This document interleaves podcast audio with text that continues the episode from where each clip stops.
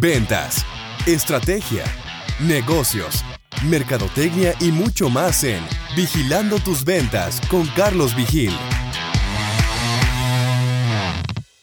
Hola a todos, aquí bienvenidos a otro episodio de Vigilando tus ventas. Y en este episodio les voy a platicar del día 2 del 10X con Gran Cardón que ya habíamos comentado en el episodio anterior. Ahora en este día 2 del evento 10X con Gran Cardón inicia el mismo de nueva cuenta. Y ahora en la plática que inicia un poco motivante y todo, pero sí toca unos puntos más fuertes en cuanto a temas de marketing y era todo el enfoque del día 2, marketing. Y el punto número uno que dice es, dependiendo de cuánto inviertas tú en mercadotecnia, va a determinar qué tan lejos tú puedes llegar. O sea, ¿cómo quieres esperar llegar a que te vean, a que conozcan tu producto, tu servicio, si no estás invirtiendo ni un centavo en marketing? Entonces es algo que debes de tomar en cuenta. Necesitas energía, necesitas atención si quieres llegar a algún lado.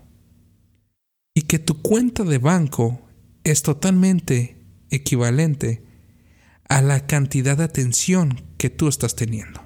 Si no tienes tiempo, no vas a tener dinero. Y el tiempo es de lo más importante y lo más valioso que tú y cualquier otra persona puede tener.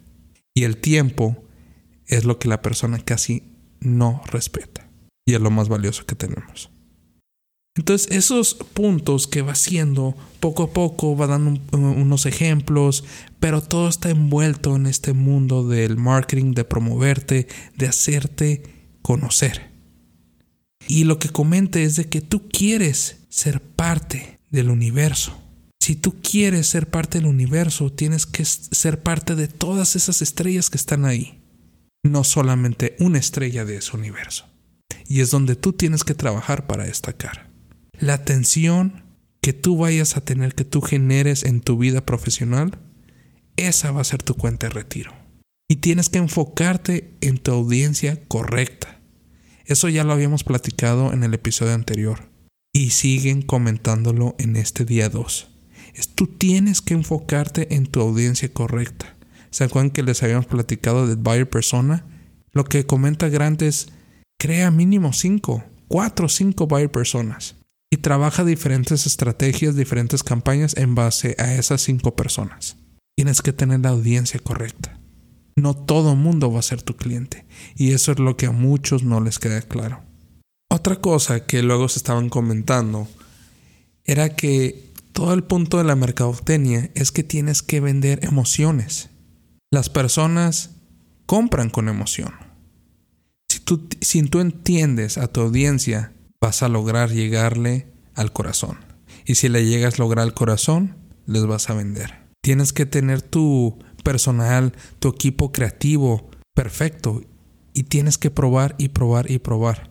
Y no lo que te funciona una vez te va a seguir funcionando al mes 2, al mes 3, al mes 4. Las temporadas cambian y ese conocimiento tú lo tienes que saber. Por eso es muy importante apoyarte en el historial de equipo. Si apenas vas a iniciar un negocio, puedes ir con tu competencia, puedes analizar el mercado. ¿Cuál es el comportamiento de ese producto? Que espero que lo estés haciendo. Otro punto que comenta es que no hay mala prensa. Todo es atención.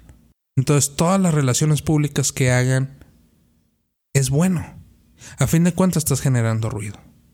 Y puedes tener haters o puedes tener fans, pero a fin de cuentas todo es un complemento que se va formando. Si tienes haters, no te amargues la vida, es algo bueno, es porque ya estás llegando a un punto, a un punto al que muchos no han llegado. Entonces no te desenfoques de tu objetivo final. Te tienes que educar, te tienes que educar para ser exitoso. Otra parte de educación es que tú también tienes que contratar a personas para que te ayuden en esos puntos en esas áreas donde tú no eres un experto. No contrates a las, a las, personas, a colaboradores, para que trabajen en esos puntos que te da flojera trabajar a ti mismo. Trabaja, colabora con personas para que te apoyen en esas áreas donde tú no sabes nada al respecto y donde te pueden apoyar para que tú puedas tener ese éxito. Actualmente el contenido que crea Cardón está fuertemente enfocado en YouTube y eso es lo que te recomienda que trabajes. Trabaja el canal de YouTube, trabaja videos, trabaja contenido. Ahorita lo que está buscando la gente es eso. Sí siguen funcionando los blogs, sin embargo, ya no son tan vistos. A, las personas, a las personas les da flojera leer ya. Por eso todo está en video, por eso está en audio, por eso yo estoy compartiendo toda esta información a través del podcast. Entonces, con esa forma, yo te estoy dando toda la información más valiosa de una forma más óptima, más rápida, para que tú la estés masticando mientras ahorita estás en el carro, atorado en el tráfico, mientras estás haciendo ejercicio, mientras estás cocinando, mientras estás limpiando la casa. No importa, pero yo te estoy dando información valiosa que te puede ayudar. Y con lo que terminó es esta frase. Es, si tú tienes al corazón y a las matemáticas de tu lado, puedes lograr lo que sea. Entonces otra vez, si tienes a las matemáticas y al corazón en unión, vas a lograr lo que sea. De ahí ya llega el speaker Pete Vargas. Entonces Pete Vargas yo no lo conocía, de hecho hasta él se refería a él como que el de la foto, quién es, yo sé que nadie me conoce en la audiencia, quién es Pete Vargas, pero Pete Vargas es una persona muy interesante, muy extraordinaria. Pete Vargas fue la persona, de hecho, que instruye a diferentes personas a ser speakers. A eso se dedica, eso es su giro de negocio, esa es su base de negocio, platicar audiencias. Y precisamente en esos puntos es donde él enfocó su plática. Entonces él decía que los escenarios es la forma de crecer tu negocio. Platica en escenarios. Me dice, a través de los años eh, los medios tradicionales estuvieron en su punto y luego han ido bajando y luego vinieron los medios digitales y luego los medios sociales sociales digitales, obviamente, Facebook, Instagram, Google ha estado, eh, luego hay otros medios también como Yahoo, Bing, que van y vienen, suben y bajan, pero a fin de cuentas me dice, el único medio de promoción que nunca ha bajado son los escenarios. Y ese se, se está manteniendo un constante crecimiento. No tan rápido o en pico como en otros, pero sigue creciendo y se va manteniendo, no va bajando. Y ese ha sido mi enfoque. Me dice, esa es la verdad a lo que yo me dediqué. Me dediqué a trabajar escenarios, a trabajar audiencias en escenarios. Y de ahí obviamente me convertí en un gurú que ya me contratan otras personas para que los instruya en este medio de cómo platicar audiencias en diferentes tipos de escenarios. Dice, los escenarios no van a morir. Y tú puedes calificar para diferentes escenarios. No necesitas ser el mejor secreto guardado, es lo que comentaba. Si sabes algo, no importa que tienes que ser un experto que tienes trabajando 40 años en ese rubro o en ese producto o en ese servicio. Pero si tú ya tienes una experiencia y lo puedes compartir, hazlo. O sea, la verdad ahí estuvo compartiendo ciertas historias de cómo empezó en una iglesia, de hecho, él. Sin embargo, ahí lo reclutaron. ¿Por qué? Porque era una iglesia donde querían ah, agarrar un público joven y donde actualmente tenían como cuatro adolescentes, creo, o tres. Y en proceso de un año, año y medio, llegaron a ser más de 350 adolescentes. Entonces en un año, donde no lo habían logrado por los últimos cuatro años. Y nomás iba bajando el nivel de audiencia de adolescentes. Ahora, otra historia que saca, en este caso Pete Vargas en el escenario, es de que platica de un papá, de un papá que su hijo murió en, un, en el incidente de Columbine hace unos años. Se quebró al hablar de este papá, ¿por qué? Porque el papá comentó su historia y la estaba compartiendo en escenarios. Y lo que él quería era que tuvieran conciencia los papás y tratar de ir, de ir cambiando el sistema educativo en Estados Unidos. Y lo que comentaba él era, una, yo he tenido dos situaciones muy difíciles. Una es entender y valorar todo momento con tu hijo. Porque decía, yo no sabía que ese día que mi hijo fue a la escuela iba a ser el último día que iba a hablar con él. Y lo más difícil que he tenido que hacer en mi vida es perdonar a esas dos personas que estuvieron en el tiroteo y mataron a mi hijo. ¿Qué tan fuerte? Digo, esta persona no fue al escenario, pero simplemente estaba compartiendo la historia de Pete Vargas. O sea, historias tan así conectas, es tan fuerte, te van a la emoción, al corazón y hace un contraste totalmente diferente. A lo mejor yo no lo estoy transmitiendo de la mejor forma, pero este tipo de eventos del 10X es algo fuera de lo normal. Varios de los speakers se quebraron platicando de sus historias, llorando entonces, esto es algo que vi con diferentes personas que jamás había visto. Es algo que jamás había visto en otro tipo de congresos, eventos, o sea, que se empiecen, que empiecen a compartir sus historias tan personales que empiezan a, se les empieza a quebrar la voz, empiezan a sacar, a sacar lágrimas, es algo totalmente extraordinario. Otra cosa que platicaba Pete Vargas era que tú tienes que crear tu firma, tu marca, y bajo esa marca verla construyendo para ir aumentando tu asistencia en las audiencias que tú vayas haciendo. Entonces, Gran Cardón dice, Gran Cardón empezó su primera plática, eran siete personas, y ahorita son 12 mil, y el año pasado en el Tenex fueron 30 mil. Entonces, si tú sigues, eres persistente, pero eso no lo hizo en un año, o sea, ahorita van más de 20 años que él lo ha trabajado, pero fue consistente. Y eso es algo que les he estado compartiendo desde el día de ayer, en el episodio del día 1 del, del Tenex. Entonces tienes, tienes que ser consistente en lo que estás haciendo para llegar al éxito. La otra parte con lo que terminó Pete Vargas fue tienes que dar un regalo extraordinario en todas las pláticas. Y si lo das, sea emocional o de un producto, un servicio, pero si es emocional, ese es el verdadero regalo. Y si lo das, el 90% de la audiencia va a conectar contigo. Y si conectan contigo, probablemente les vas a vender más fácil. Y así fue como terminó Pete Vargas. De ahí el, el otro speaker que se puso en el escenario fue Ryan Dice. Ryan Dice es también se considera como una eminencia dentro del marketing digital y tiene unos eventos ahí también que hace una vez al año. Creo que ya tiene más de 10 años haciéndolo. Sin embargo, esta persona yo creo que fue de las, unas, de las únicas personas como más objetivas en su presentación, más profesional, no tan emocional, ni dar el sentido de emprendimiento. Y eso también me gustó porque también es una diversificación entre los diferentes ponentes. Entonces ahora con Ryan Dice, él sí empezó a compartir más datos sobre lo que es la mercadotecnia y sobre cuáles son las tendencias, porque siempre estamos preguntando sobre tendencias y más cuando estamos a principios del año. Bueno, ya estamos terminando febrero, pero a fin de cuentas, ¿quién no quisiera saber cuáles son las tendencias para el 2020? Ahorita lo que sí comentaba Ryan es que el marketing es complicado y antes solía ser pues mucho más sencillo. Simplemente estaba más dirigido a la conciencia, ¿no? Ya básicamente era, ah, bueno, tengo que promover mi negocio. Pues sí, hago radio, hago unos folletos, hago, me pongo en una revista, pongo en la televisión. Y obviamente muchas estrategias eran mucho más costosas a las estrategias que puedes encontrar ahorita con el marketing digital. También comentaba que el marketing de contenidos ya no funciona ya no funciona como antes, que estamos hablando de los blogs. O sea, simplemente antes sí todo se ponían blogs aquí, artículos al por millón y podías tener una audiencia muy fuerte, pero ahorita ya no, hay mucha competencia. Entonces ya no, ya no lo que está funcionando. Sin embargo, sí comenta que eh, según BuzzSumo, que es una empresa enfocada ahí al marketing, dice que ellos automáticamente ya están diciendo que el marketing de contenido es un 50% menos efectivo que hace tres años. O sea, hace tres años no fue hace mucho. Que el tiempo en que pasan los usuarios en un sitio web está bajando radicalmente. Entonces, si estaba bajando, las personas también lo están innovando. Y eso si tienes una página web, obviamente. Si no tienes página web, pues obviamente no estás incluido dentro de todo este proceso, o todo este mercado, todo este análisis.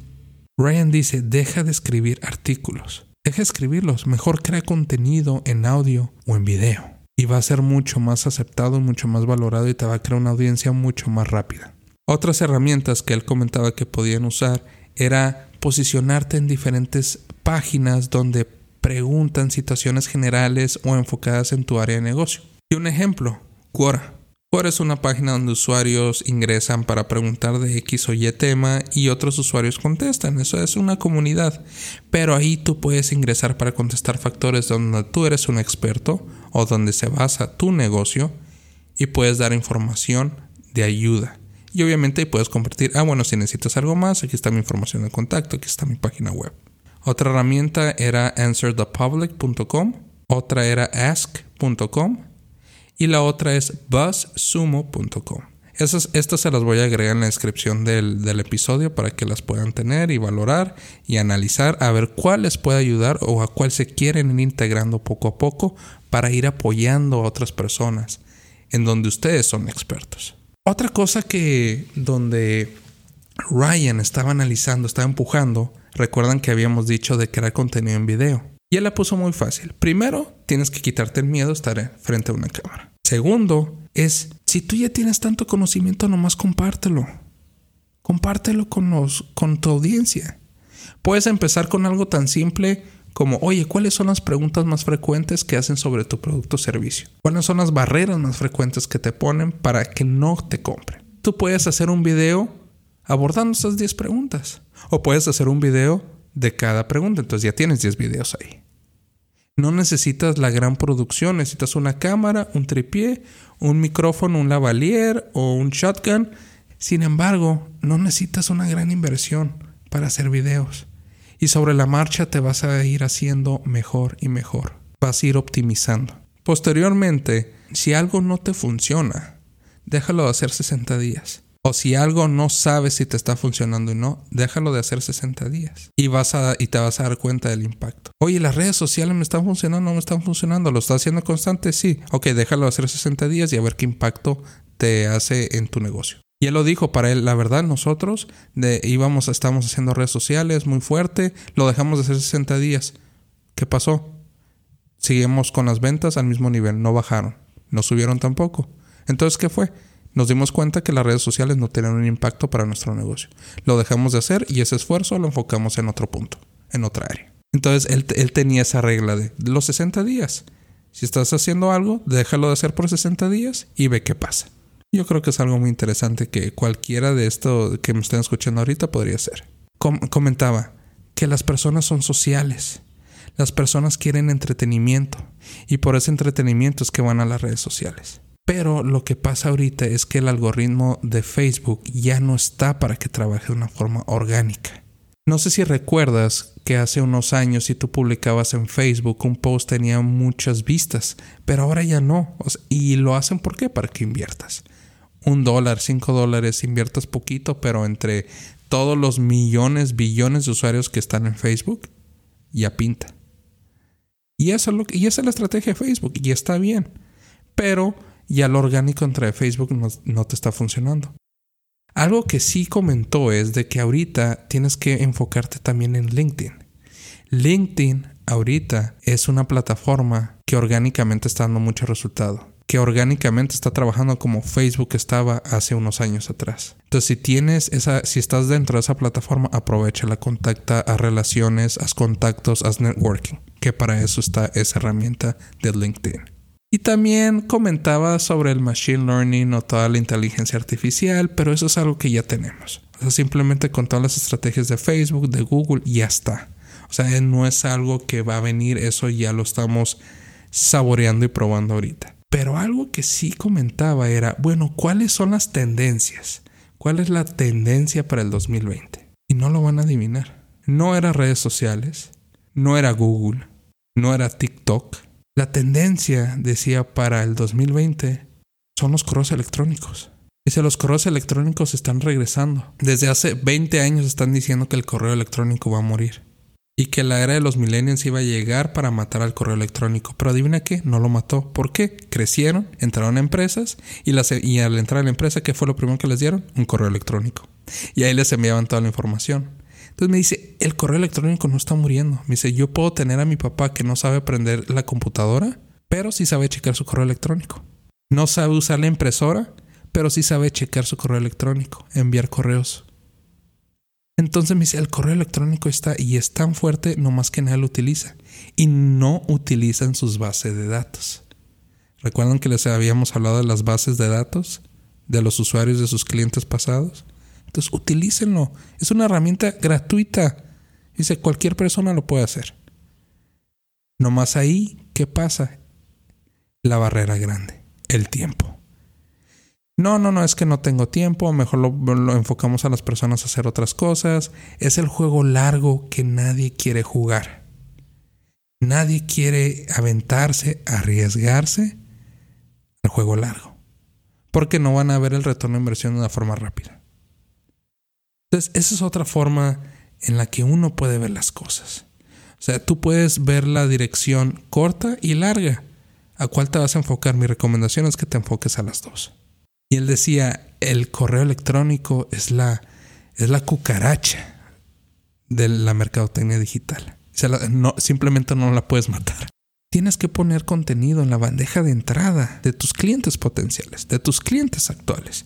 Dales información, dales valor. No les vendas, dales información de valor, envíale artículos, envíale datos que le pudieran ayudar y mejor que puedan compartir con otras personas, con otros colegas. A lo mejor la persona que te va a comprar no es a la persona que le enviaste el correo, es la tercera persona que de ahí fueron compartiendo la misma información que tú les enviaste. Entonces, qué tan fuerte que luego empiezas a crear una comunidad y luego se empiezan a registrar contigo para tener más información. Los correos electrónicos no están muriendo.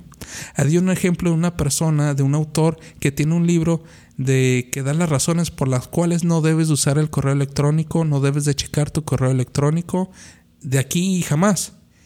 Y me dice, y entras a su página y él tiene un newsletter donde te envía correos electrónicos con noticias, o sea, no tiene sentido todo el mundo está utilizando los newsletters, los correos electrónicos para enviarte información. Obviamente él te invita a su empresa, igual voy a dejar sus datos también porque ellos también mandan un correo electrónico a la semana donde te dan estadísticas y datos de, de mercadotecnia y ventas y marketing digital. Entonces varios temas que ellos abordan. Tiene una escuela, etc. Pero los correos electrónicos funcionan. Dice, ¿qué pasó? La tasa de apertura en correos electrónicos es la más alta que hemos visto comparando con otras estrategias de Facebook o Instagram o Messenger también. Nosotros lo dejamos de hacer y ¿qué pasó? Toda nuestra audiencia empezó a decaer, entonces de ahí empezamos a crear otra estrategia para retomar el correo electrónico y la tasa de apertura empezó a subir. Todo lo que necesitas es darle contenido a la bandeja de entrada de tus personas. Otra cosa que comentaba es que tienes que ser realista con tus metas, con tus objetivos. Y siempre las personas vienen primero. Tienes que apostarle al arte y a la creatividad de las personas. Las personas son primero, te tienes que enfocar en tu equipo colaborador. Y con eso fue con lo que cerró Ryan Dice. Ya posteriormente que se va este ponente, luego vaya vaya sorpresa que nos trae el 10X y Gran Cardón que nos trae a dos invitados. Uno fue John Travolta.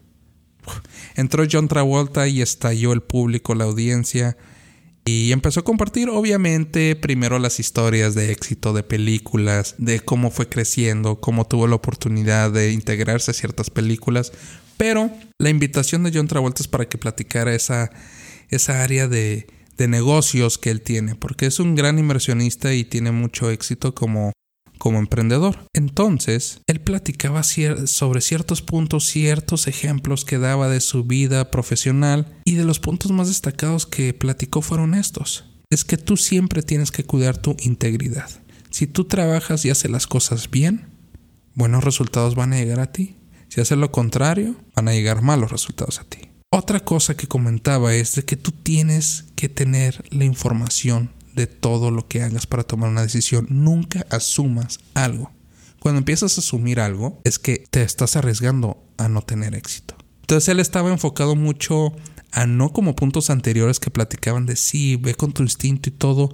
Yo otra vuelta es más de yo analizo, yo veo data, yo contrato a investigadores para que me analicen cierto negocio, cierta competencia, cierto producto al que yo voy a entrar. Entonces yo analizo la data y sobre eso tomo decisiones, nunca asumo. Dice, asumir es morir. ¿Y cuántas veces no te ha pasado a ti que por asumir algo tienes problemas después?